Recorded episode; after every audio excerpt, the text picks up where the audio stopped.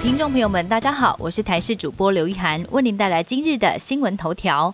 少子化冲击，五十六年历史私校下学期开始要停招。近三年来，全国有将近十所高中职宣布停招，台北市就占了三所。而创校将近一甲子的天主教学校方济中学，在最近也申请一百一十一学年度停招。这也是台北市继中心高中、立人高中，还有东方工商之后的第四所停招的私立中学。十五岁以下保单必须提供丧葬费。虎豹潭事件引发民众对儿童保单的重视。保险法早在去年六月修正，未满十五岁并且有投保寿险、意外险或者是旅平险等身故，应该要给付丧葬费用不能超过六十一点五万元。然而，虎豹潭事件的四名死者全都未满十五岁，金管会却发现承保的保险条款只退还保费。保险局昨天要求所有产寿险公司，十二月开始承保十五岁以下孩童的寿险、意外险、旅平险，都必须要提供丧葬费用。鼻子戳太凶，机师飞行途中流鼻血。根据现行检疫规定，机师入境检疫裁剪必须以鼻咽拭子来执行。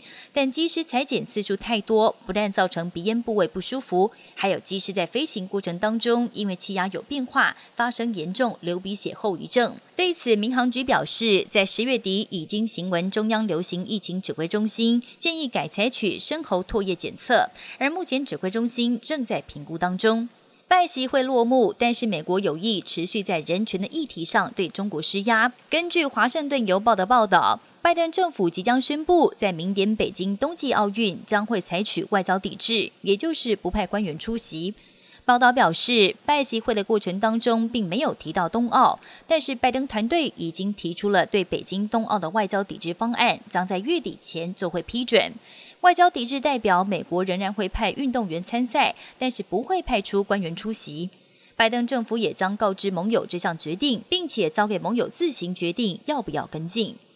波兰跟白俄罗斯的边境危机持续延烧，有数千个中东难民卡在两国边界，想要前往欧盟，但却被波兰警方毫不留情的拦下。这一波难民对欧洲来说难以消化，欧盟更指控是白俄罗斯故意放难民到边界破坏和平，借此报复西方。欧盟决定要祭出新制裁，而北约各国也展开会议，希望危机尽早落幕。缅甸军政府在今年二月份发动政变之后，大肆逮捕反对派人士跟异议分子。缅甸英文媒体《缅甸前线》的总编辑芬斯特也是其中之一。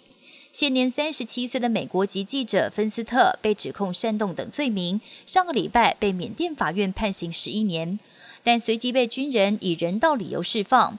在被羁押了六个月之后，终于重获自由，回到美国。